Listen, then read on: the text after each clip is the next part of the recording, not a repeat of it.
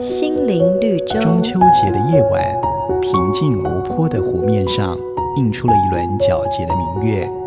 来湖边散步的人们都被这样的美景给吸引了目光，纷纷停下脚步，欣赏这绝美的湖中倒影。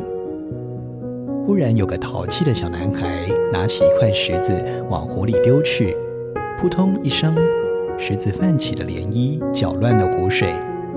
这个时候，湖中美丽的月亮也瞬间的支离破碎。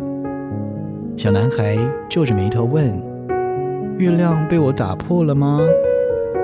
一旁的母亲指着天上说：“别难过，你看天上的月亮还高高挂在那儿。”依旧又圆又亮呢。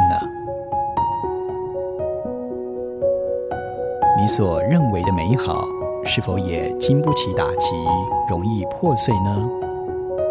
圣经上有句话说：“你们要思念上面的事，不要思念地上的事，因为我们费尽一生所追求与盼望的，往往就像那镜花水月一样，虚空又脆弱。”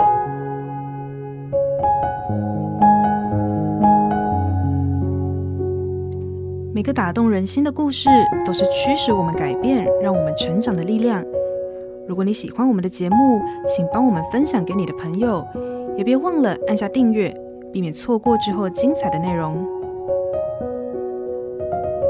瑞园银楼与您共享丰富心灵的泉源之旅。